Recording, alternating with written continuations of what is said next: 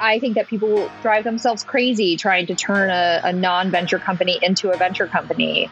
Um, and and can really destroy a lot of business value trying to grow too fast. Um, and at the end of the day, you don't have to give up a lot of ownership if you can build the company, you know, more organically. And, and listen, I, this comes with a ton of caveats because I know that capital is hard to find.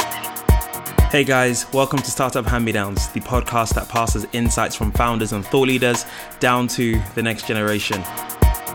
I'm your host, Philip Kusumu, and thank you so much for giving me the next 30 minutes of your time. I promise it'll be worth it. So, today I had the pleasure of interviewing Andrea Hippeau, who is a principal investor at Lerer Hippeau Ventures, a New York based venture fund looking at early stage startups. Prior to Lerer Hippeau, she held a number of management and business development roles at portfolio companies. Andrea also worked in corporate development while at Advance Publications and managed client relationships at Thomson Reuters.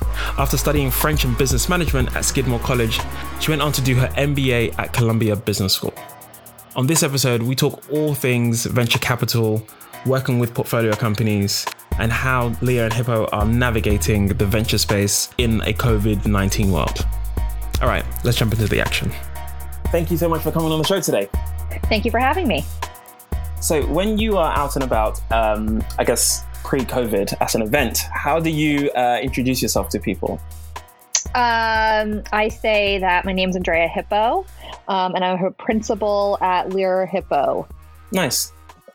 I'm sure that's usually followed up like, oh, I've got this cool idea. Can I tell you about it? uh, I would say only nine times out of 10.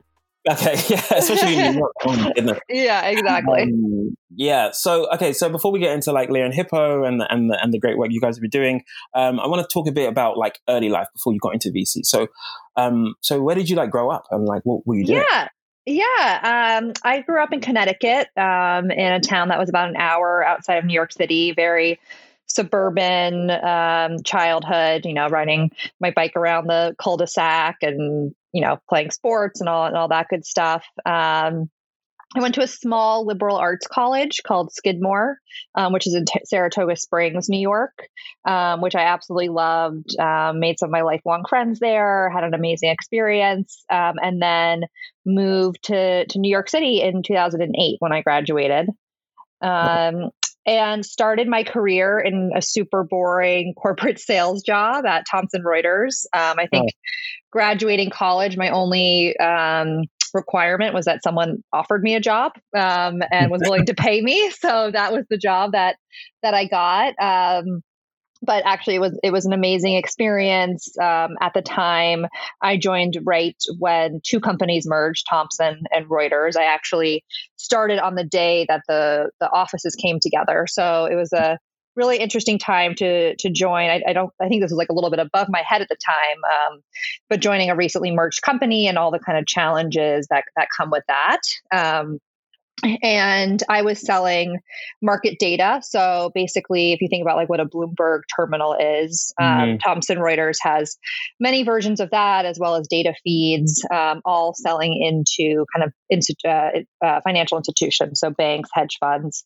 Um, and it was 2008, so it was in the middle of the the financial crisis.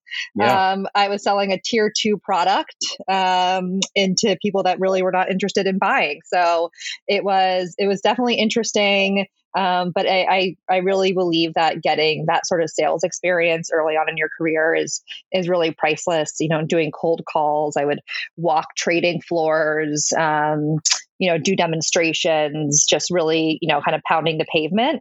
Um, mm so and and at the end of the day i really loved the people i worked with and i think that was another really valuable lesson i took away from that job is um, a workplace is made up of you know a group of people and it's made more enjoyable when when you enjoy those people. So i had a great mentor um, really enjoyed it um, but kind of knew it wasn't what i wanted to do to do in the long term. Um, so i started thinking about applying to business school um, as one does when they don't know what they want to do.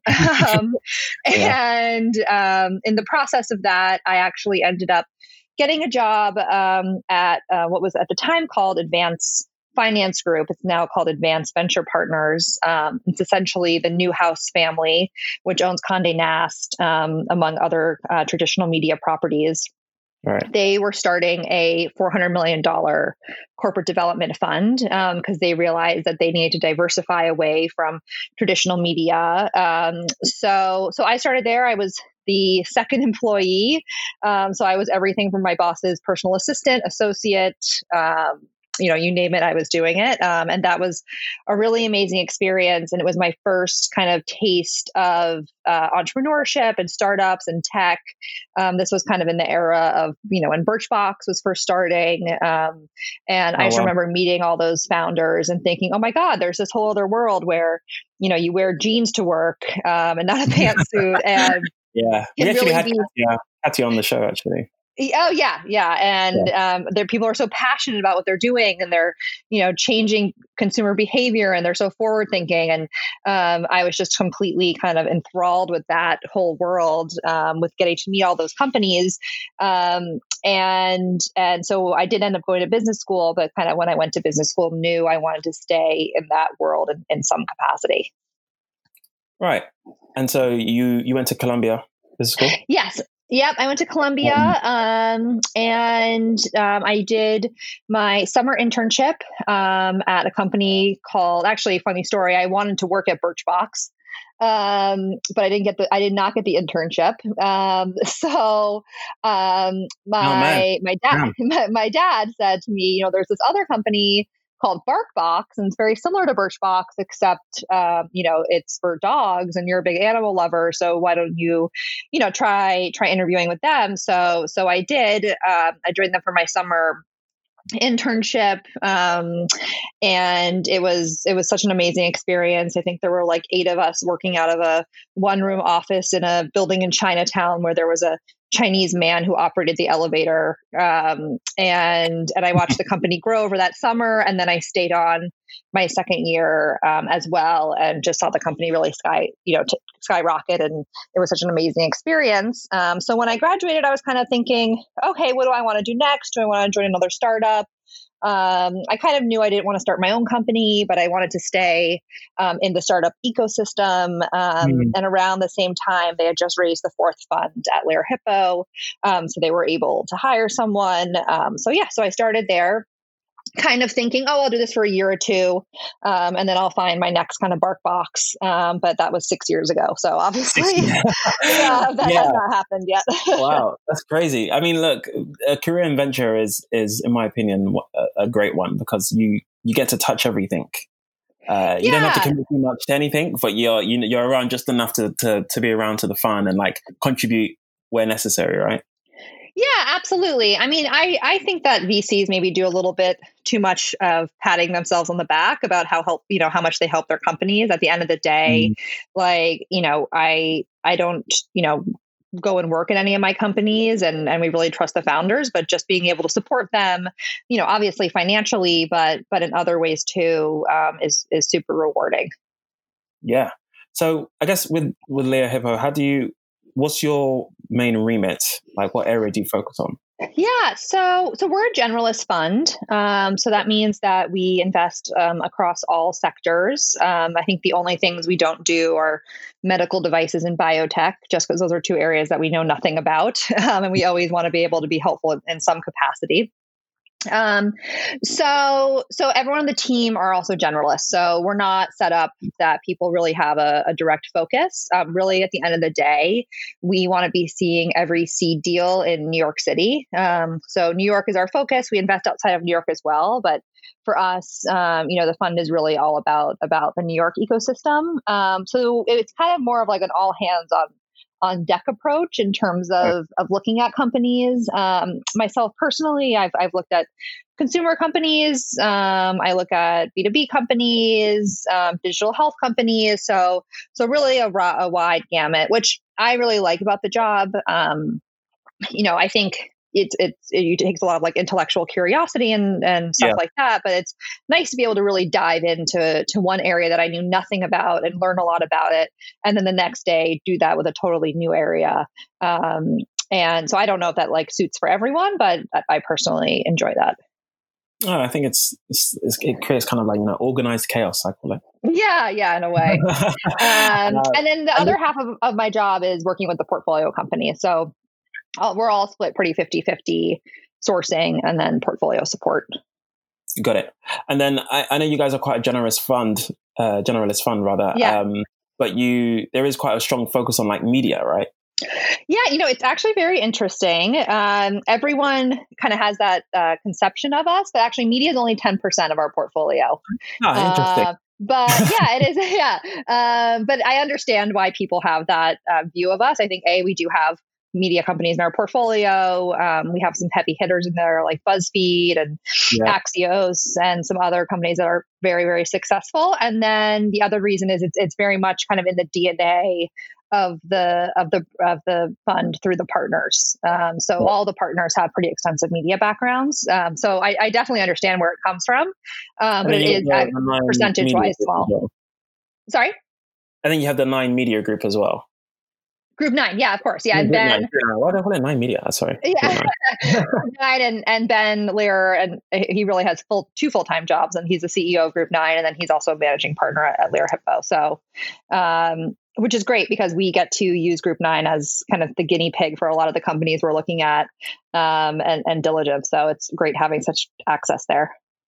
Yeah, I mean, there's some great companies in Group Nine. I mean, you got yeah. Thrillist, Sugar, uh, you know, the list goes on. Yeah, like the Dodo. Yeah. Um, and so I guess so. This is fund. This is which fund are you guys on now? Fund. So we're four? investing currently out of our sixth fund. Sixth fund, right? Yeah. And how big is the fund? Uh, that fund's 120 million. Okay, and predominantly at seed, Series A? Yeah, uh, seed. So, I mean, define seed would be my question, but yeah, well, um, yeah, well, yeah, yeah, I mean, I'll uh, that question. yeah, exactly. it's a bit of a moving target. Um, it's interesting. I mean, in the sixth, I, when I joined Lerer Hippeau, we were on our fourth fund. Um, and we weren't even leading deals really yet out of that fund. Um, so we were writing kind of like 300K to 500K checks. Right. Um, going all the way back to the first fund, which was 10 years ago, we were writing like 50K to 100K checks. Um, and now we almost lead all the deals that we do. Um, you know, there's some scenarios where we co lead or follow on, but for the majority of the deals, we're leading um, and we're writing kind of between one and $2 million first check. So it's definitely evolved over time. I, I am interested to see kind of the effects of of COVID um, and if we see that come back down. But I think what we're seeing is that founders are raising more in kind of angel um, and um, pre-seed money um, and coming to us when they're a little bit further along than perhaps 10 years ago right right so they need to have a bit more like proven out before they can approach you guys yeah i mean listen we there's plenty of companies we invest in that mm. are you know, pre-launch kind of idea on a napkin. Uh, but I just think it's been kind of the evolution of the market that there's so much more like very early stage capital available that right. companies don't have to go straight to, to institutional funds to get that kind of off the ground capital. Right. And, you know, as of late, I've been asking all the VCs I've been speaking to about their thoughts on like consumer tech. Um, and what I, I guess you've been in the game for, you know, six years now. So you must have seen consumer trends change drastically. Um, what what are your views right now on consumer tech and consumer trends? Yeah, um, consumer has been interesting over the years. I mean, you know, I think obviously going way back to um, before business school, I you know saw the rise of the subscription box and kind of yeah. how that threw the model on its head. And and even before that, you know, kind of the beginning of the fund with our first investment in Warby Parker, the innovation was mm. going direct to consumer in the first place. Um, you know, that was that was a totally new thing to to cut out the middleman to uh, create a direct relationship with your customer and the manufacturer and kind of offer a superior product at, at a lesser price point because you were cutting out the retailer and, and all the other middlemen involved. Um, so, and then, you know, we kind of saw the rise of um, Facebook marketing, digital acquisition. Um, you know, when when Facebook was first launching its its ad platform, they were essentially giving away free money to to advertisers, um, and the market was not as crowded at the time, so the targeting worked really really well. Um, and I think we saw a lot of companies kind of grow off of the back of that. Um, yeah and then obviously Instagram came around and um, influencers became huge. I mean, you got a Kardashian to post about your company and, and you were golden. Mm-hmm. Um, mm-hmm. I think that has also become very crowded. I think consumers are a little distrustful now of, of um, you know, seeing influencers post um, about things. Um, and, and so it's been interesting because really for the last, I would say, two years, we've really been pushing our companies to think about omni-channel. Um, so whether that means um, opening up their own stores or having wholesale relationships with some of the bigger chains like Target or Walmart um, or Nordstrom's, which has done a lot with with startups. Um, and so, you know, obviously when when Corona happened, um, it's actually I feel like the companies that really figured that that out and unlocked omnichannel were the ones that got hit the hardest. Um, so I think in a post-corona world, we'll have to see what that means for for consumer. Right, and I guess you know the cost of acquisition in the in I guess in the consumer space is is that a determining factor as to whether or not you guys invest in a company? I mean, I know obviously like things like CAC and LTV are super important, yeah. but are you i guess what are some of these you know new school consumer tech companies doing um, in terms of like like taking control of their cac and really trying to think strategically and methodically about how they're going about acquisition yeah, I mean, a lot of times we're investing in companies before they even have a CAC, um, especially in consumer. We do a lot of pre-launch consumer brands. Um, right. So I, I, think for us, it's really about how the founders are thinking about it. So if someone pitches me and I ask them what their go-to-market strategy is, and they only say Facebook, like that's definitely a red flag. Um, yeah. um, but then again, if someone, you know, I talk to someone and they say, oh, you know, we're just going to be organic, you know, we're not going to use any paid marketing, well, that's probably unrealistic too. Um, so I think what we're looking is for really a balanced approach. You know, we know that there's going to be some um, paid acquisition. You know, I think that's just kind of the name of the game. But how can you think about building a community around your brand uh, where people uh, discover you organically um, and really follow you because they believe in the mission of your brand? And those are the people that are going to become your evangelists and are going to go out there and tell all their friends and family about your brand. And at the end of the day, I think that is the best the best way to grow. Um, so you might need to, uh, you know, use a little bit of paid to get you there, to get your name out there. Definitely, you know, once you've kind of figured out your customer acquisition strategy, you can use paid to kind of pour more fuel on the fire. Um, but at the end of it, I think a lot of time paid can kind of mask a brand that hasn't really figured out what they yeah. stand for and, and who their customer is and why that customer wants to follow that brand. Um, so so it's definitely i mean i wish i could say like there's a formula to it but it's much more art than science yeah i mean we had um hadley harris from eniac ventures yeah yeah um, on the show last week, and you know he said he's a bit skeptical about consumer brands, and you know b- companies that they look for now need to have a moat, and branding and within itself is not enough. Um, yeah, and it's interesting. I think going back to media, like, you know, even though I said only 10% of our, our portfolio companies are media companies, in reality, almost all of our consumer companies and a lot of our B2B companies are media companies. Um, um, and I think a lot of that moat is created, is, is content um, and your brand voice and your brand mission and really being authentic. Um, and, and content is really a great way, a great way to do that. Yeah. And out of, I guess, out of the portfolio, um, out of your portfolio, what companies are doing this well? Like what consumer brands, or maybe even you know B two B brands, but like what brands right now are doing you know acquisition really really well and smart and have like a, yeah a reason. Uh, yeah, absolutely. Well, um, I think you know the the I mean this is it's kind of a cheap answer because it's the this company is a bit of lightning in a bottle, but Allbirds um, is one in our oh, yeah. portfolio. Um, that has really mastered this, and you know I think with their environmental stance um, and sustainability and the the the messaging that they've done around that in in really smart ways, like you know, when Amazon um, basically ripped them off and offered a shoe for, uh, you know, a quarter of the price, you know, Allbird said, you know, compete with us on sustainability, you know, not on price, and and kind of put out this open letter from the founders, which you know triggered a, a, a, huge press storm and, and got them a lot of coverage. Um, so um, they, I think, just have always lived and breathed the brand, um, and you can you can tell that like they don't make any decision, you know, down to like the doorknobs in their stores that are not rooted in in the brand. So so that's a company that um, has always done that. Um, another one in our portfolio, which is actually benefiting from COVID um, is a company called Mirror, um, and they are a digital. Yeah, yeah, um, and and same thing. I mean, listen, obviously everyone's trying to work out at home, so they're they're seeing a big lift. Uh, but even before that, um, Brynn, the founder, you know, she was a ballerina and she had her own chain of fitness studios, and she really like is the brand. And I think that's a great um, kind of story about uh, a founder-driven brand um, that that also kind of stuck to its ethos and um, you know, and, and they did things like release their digital app sooner than it was supposed to be to, to uh, kind of support people that are trying to work out at home and, and things like that. So really customer centric um, and always kind of stuck stuck to their brand. Um, and then a smaller brand, uh, newer brand in the portfolio, um, we have one called Parade. Um, and it's a, a, underwear company for Gen Z. So basically, trying to take mm-hmm. on um, Victoria's Secret. Um, and they do i mean it's a young brand. Um, i think they launched less than a year ago.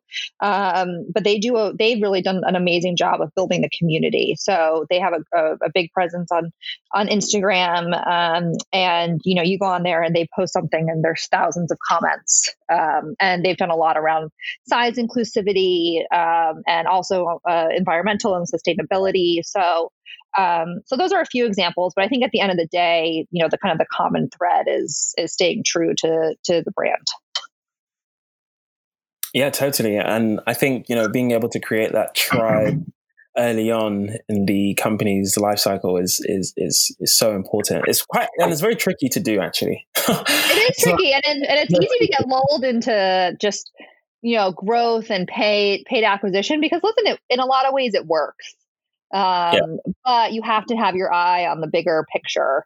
Um, yeah. And where does that get you in in the long run? Like, you know, I think it's better to grow a little slower, um, but really have good fundamentals um, and, and and loyal customers than just to to grow super fast. But you know, always having to acquire a new customer because eventually, you know, it gets cost prohibitive to get that incremental customer. Absolutely, absolutely. And like in terms of like you know, in light of COVID, um, yeah. How have you? How has this affected you guys? How, how has it affected the fund? How has it affected some of your portfolio companies? Um, and kind of what have you done? Because I know a lot of VCs have had, you know, over the last few weeks, emergency board meetings with all their companies. Um, I mean, has that been the case for you guys? Like, yeah. What, what, yeah, absolutely. I would say like things are more stable now. I think the last two or three weeks, um, things have, have kind of stabilized um, which which is good. And we've kind of gone back to to looking at new deals. Uh, but definitely the first three three to four weeks, uh, we were we were almost exclusively working on on the portfolio companies. Um, and listen, they've been affected in different ways. I mean, you know, there's there's some companies that were almost all retail um, or very reliant on retail that you know basically saw their business go to zero overnight. Um, and and for those companies, it's it's about okay, you know, first of all, like you know, batten down the hatches and and cash preservation and and all of that. But then it's uh, the what comes after that is how can we now transform the business um, you know, to be digital, to be bigger mm-hmm. than just our retail locations. And I think for some of them, it's actually a nice kind of pause moment. I mean, obviously, none of us want to be in this situation, but there's very few times as a founder um, in your company's life cycle where you'll really get a moment to to reassess and and work on new initiatives. I mean, I think you know most founders, if, if you're especially if you're running a, a, highly successful company, it's it's mostly about just you know running as fast as you can. Um, so to kind of have this moment to say, um, you know, okay, we're a retail company. How do we then transfer that to digital? Um, what does retail look like when it reopens? How do we make this more of, um, you know, a cross-platform business? Um, and then some for, for, some of our companies that were were you know have seen their CACs rise. You know, maybe they're not a, a, essential item or something that people just aren't buying right now. Um, a lot of them are looking at how do we grow organically? Like I said, you know, how do we get less reliant on paid acquisition? You know, how, how do we kind of make our organic channels more more robust. Um, so I think you know our portfolio has fared. Um, you know, there's been ups and downs, and some companies that are doing extremely well. Like I mentioned, Mirror, and we have uh, some telemedicine companies and digital health companies that are, you know uh, are doing really well. A lot of our food comp- food delivery companies are doing super well. Um, yeah, yeah, I can imagine yeah, like, you know, things that you never really expected to have like this sudden, you know, inflection point have, it, it's actually been pretty transformative for them. Uh, but then other companies where, you know, it's been, it's been super hard and, you know, they've had to done RIFs and layoffs and furloughs and, and that's, that's never easy. So just trying to be there for the companies in, in any way that we can. A, a lot of it was also spent trying to navigate the whole PPP loan situation. Um, which which has been a journey as well. Um, yeah. But as a fund, um, you know, I think besides working remotely and and doing all of our um, meetings over phone and Zoom, um, you know, nothing's really really changed on for us, which you know I feel very very lucky about. Um, so you know we have lps who understand venture as an asset class and and know that we're long-term investors and that kind of these you know maybe shorter term or short to medium term crises don't affect us as much. Um, so um, so that's been great. But yeah just trying to learn how to to to do things on zoom. I mean we were very in person driven as a fund. As i said you know we're focused in new york our office is in new yeah. york. We love meeting founders in person um, also try to figure out how to source uh, without going to events and and meeting people in person as well has been interesting. But just mm. figuring out what the, the new normal is yeah, totally. And like, I guess for, I guess media, you know, you know, something I wanted to ask you earlier is like, yeah. media as an industry has taken quite a hit over the last few years. Um, you know, have you found that the media companies have actually been thriving during this time just because people have a lot more time at home? Uh, you know, people are probably consuming more content than they used to. Like, has have you seen any of your media companies kind of like benefit from this as well? Um, I think you have to think about it in two ways. I mean, they are ad supported revenue businesses. Right. Yeah. Um, so so there's that. Um, but then you know, in terms of audience, uh, yeah, I think in a lot of ways that ha- has gone up. It's interesting. Our pod, you know, in, in the podcasting space, um, we have a couple podcasting companies, and actually their audience um, went way down. It dipped, I think, yeah, you know, uh, almost almost twenty percent. Yeah, Wondery, and then um, we have another we haven't announced yet. Um, but um, you know, they, the audience actually went way down at first because um, people weren't commuting in their cars, yeah. you know, or commuting yeah. at all, um, yeah. and that's a big time that people um, consume podcasts. But just in in a few weeks, they've they've already seen that start to come back up. Um, so, and I think, you know, it's now figuring out, okay, who are the new advertisers? You know, maybe it's not um, you know, the travel companies anymore. Um, but you know, there are companies out there that um, you know, big and small, that are starting to spend on on advertising again. So um, again, I think it's you know, kind of a retrenching, um, figuring out what the strategy is. Um, but yeah, and I think you know, like in Group Nine, you have NowThis, which is a news company, and and that's really mm. an essential service at this point. So um, and then you know things like the dodo which are you know kind of uplifting um, inspirational stories about animals like people are are looking for that sort of content right now. So um, so i would say they kind of took an initial hit given the business model but are are coming back and and figuring it out.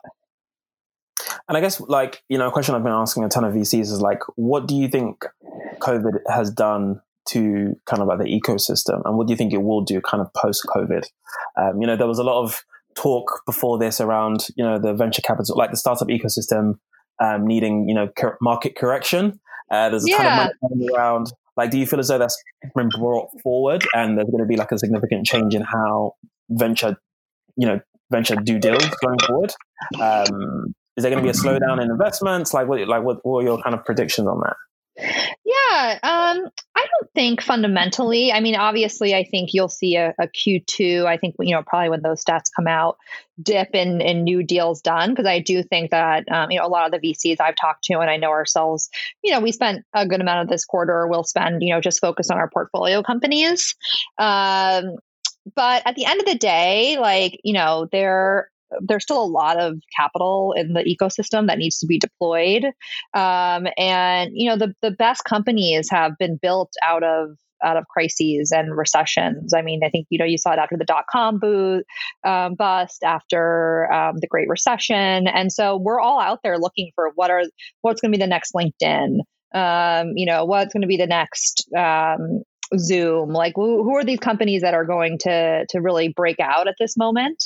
Um, and and they're out there and they're, they're going to be built in the next 12 months. Um, so I actually think it's a really exciting time um, to to be a VC and and I think for me at least in my career, you know, I've been, as I said, I've been doing this for six years this is probably the first like real radical um, like shock to the the system that I've seen, um, mm. and at least from what I've heard from you know the partners at our firm and, and others have been doing this much longer than I. Like that's when that's when the real innovation happens. So so you know I think it's a little bit of being patient. Um, you know you have to wait for people to to kind of get their bearings back before they're going to want to start a company. But definitely I think the next um, 12 to, to 12 months to three years, we'll see some very exciting companies be, be started.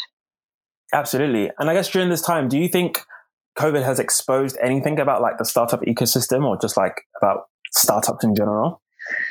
Yeah, I mean, I think for some it it it showed that um, you know maybe what you see on the outside um, isn't what's on the inside. Um, yeah. I think there's some very kind of flashy companies that maybe didn't have the the business metrics to back to back it up. Um, yeah. So so there's that. Um, but you know, one thing I really have enjoyed seeing, and you know, this is I've seen this in our portfolio and, and out of our portfolio is.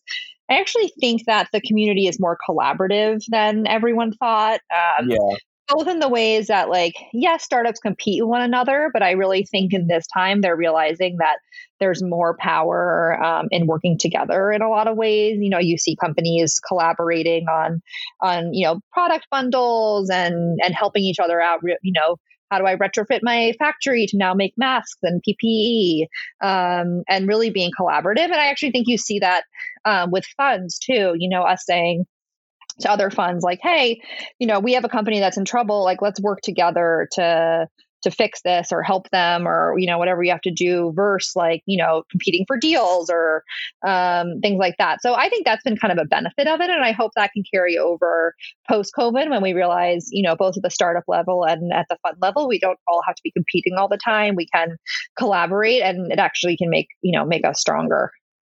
Yeah.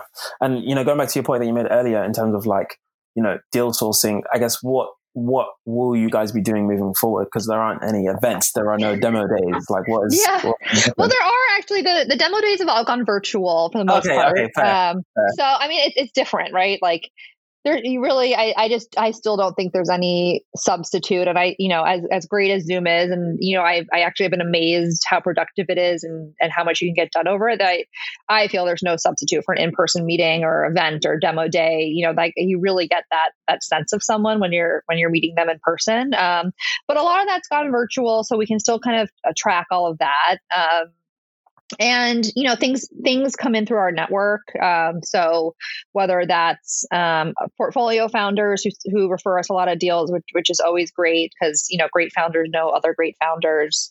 Um, sure.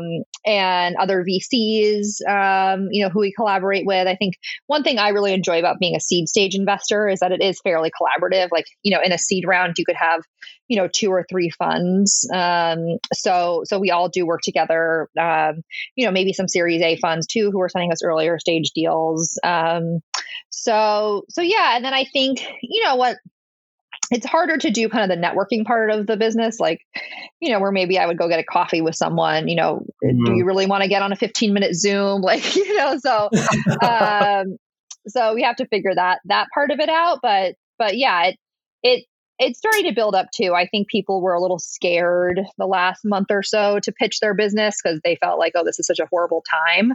Uh, but you see people now saying, okay, like I think I'm ready. Like it seems like the market is is is you know opening back up. Yeah, no, that's a really interesting, super insightful. It's, it's just been interesting to get different people's perspective on how they're adjusting to you know COVID, and you know I think we probably are going to be in the situation for another two months or so So yeah, uh, not longer. Yeah. Um, yeah, probably a bit longer to be fair. But uh, yeah, it's good that we're documenting these conversations. So when we listen back, you know, in a few years' time, I know like, oh, it'll be interesting. Yeah, super interesting. Like, oh, we weren't allowed out during this period. yeah. Um, well, no, I want to. I want to work towards wrapping up now, and um, I have a yeah, ton sure. of like uh, fireside questions that I, I rapid fire questions rather that I ask okay. people at the end of each show. So, what has or who has been your biggest inspiration? Oh, um, I don't know. I'll have to come back to you on that one. Okay. Uh, favorite podcast? Oh well, I mean, not to plug Wondery, um, but I love all the all the Wondery podcasts. Um, I just listened to one called "The Dating Game Killer," which mm-hmm. was really phenomenal about the serial killer in the 70s. Um, so they have great kind of like escapism podcasts. Um, and then um, I listen to the Daily, the New York Times podcast almost every day. Prerequisite if you're a New Yorker, I think. Yeah, uh, exactly. Uh, that required listening. I actually listened to the Jeffrey Epstein series on Wondery, and that oh yeah was insane. I think that yeah. was incredibly well done as well yeah they just have their their production quality is is really amazing. You don't realize how big a difference it makes until until you really get engrossed with one yeah i need to listen to that one. Yeah no that that was a really really good one. Um favorite blog Oh, um, I mean, I love. Um, it's not really a blog, but I love the Axios uh, newsletters. I mean, Dan okay. um, who came over from Fortune, I used to read his uh, daily newsletter on Fortune, and now he does Pro Rata for Axios. I just think it's a really great um, kind of breakdown of of what's going on in in the tech world um, every day. Yeah, I've been meaning to sign up to that one actually. I I typically just use uh, Termsheet. Yeah. But yeah, no, Axios. Yeah, I sign up for that. Uh, favorite book? Oh, um, I you know, I I tend to read more. I'm not one of those per- people that reads like a ton of nonfiction. I tend to read more uh, just to kind of escape. Um, so I can't give you like a super ethereal tech uh, answer to that.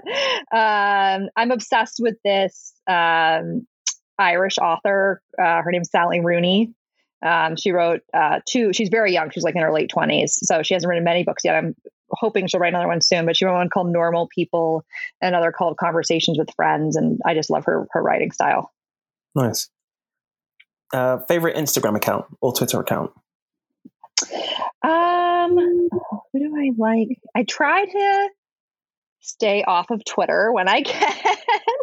As a VC? oh man, how do you do that? uh, yeah, I know. I when I say that, I check it only ten times a day versus hundred. uh, um, I've actually really enjoyed during Corona. It was a new account I started following, um, the Cut, um, yeah.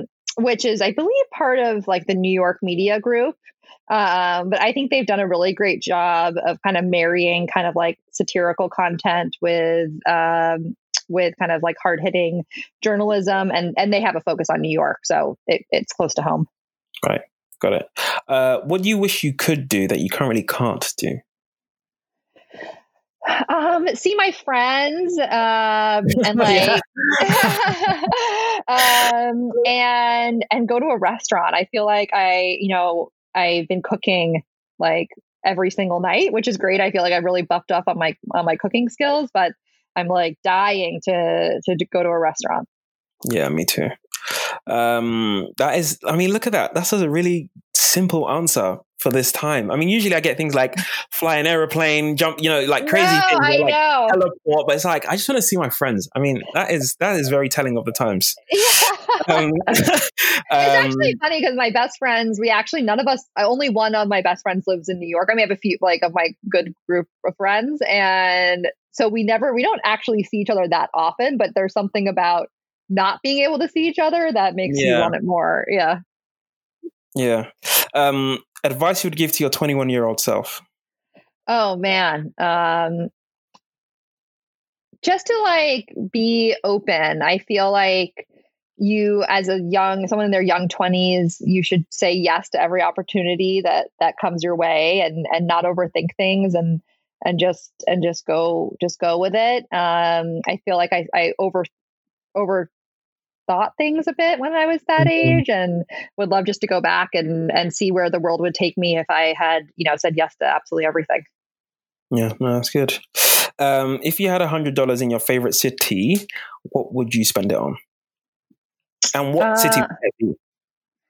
Oh yeah, well, um, I love Rome. I think that's my favorite city in in the whole world. Mm. Um, and I would absolutely spend all one hundred dollars on food. Got it. Anything Rome. In- yeah. What's that? Oh, pasta, pizza, wine. The usuals, the staples. The usual, yeah. um, okay, what's the one thing that startups should ignore in the early days?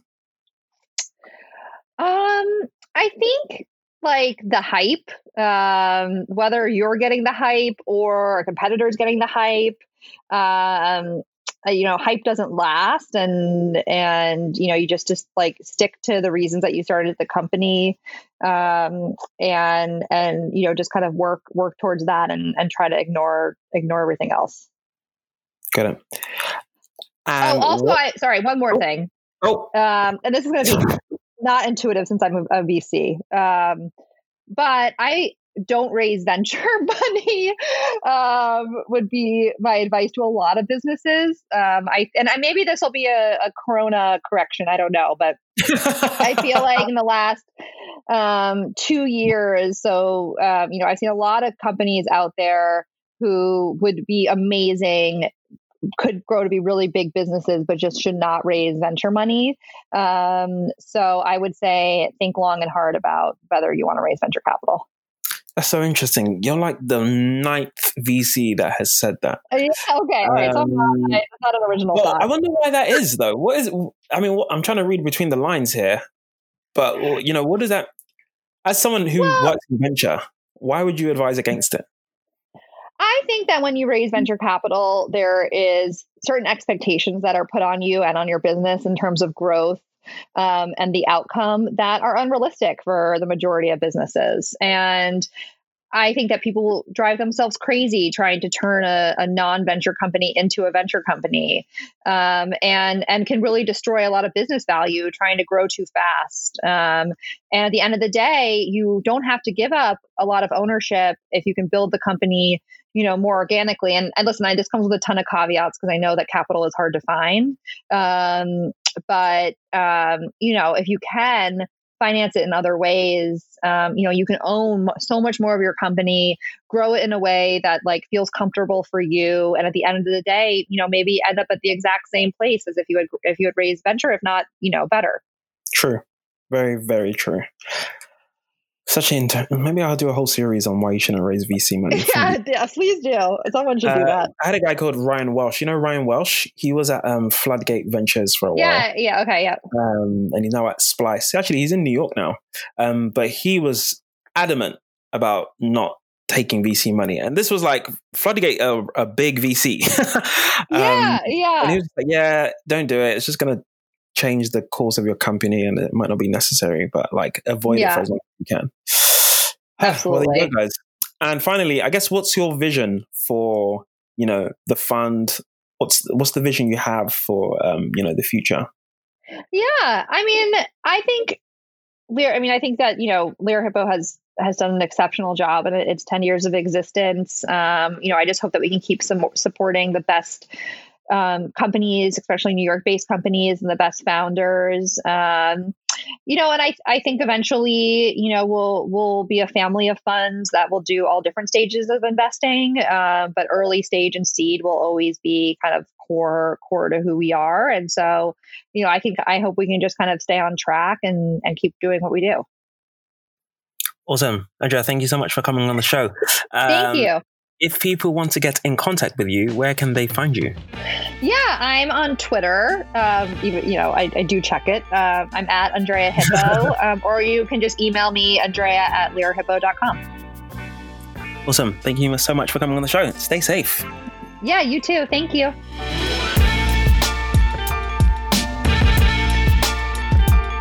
Just want to say another huge thank you to Andrea for coming on the show and sharing all of those insights with us. Um, something that I would definitely take away from that is hearing a VC say, don't take VC money. Always crazy whenever I hear that.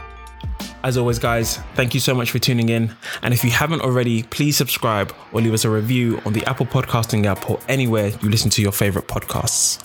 They honestly do go a long way. Until next time, guys, keep grinding.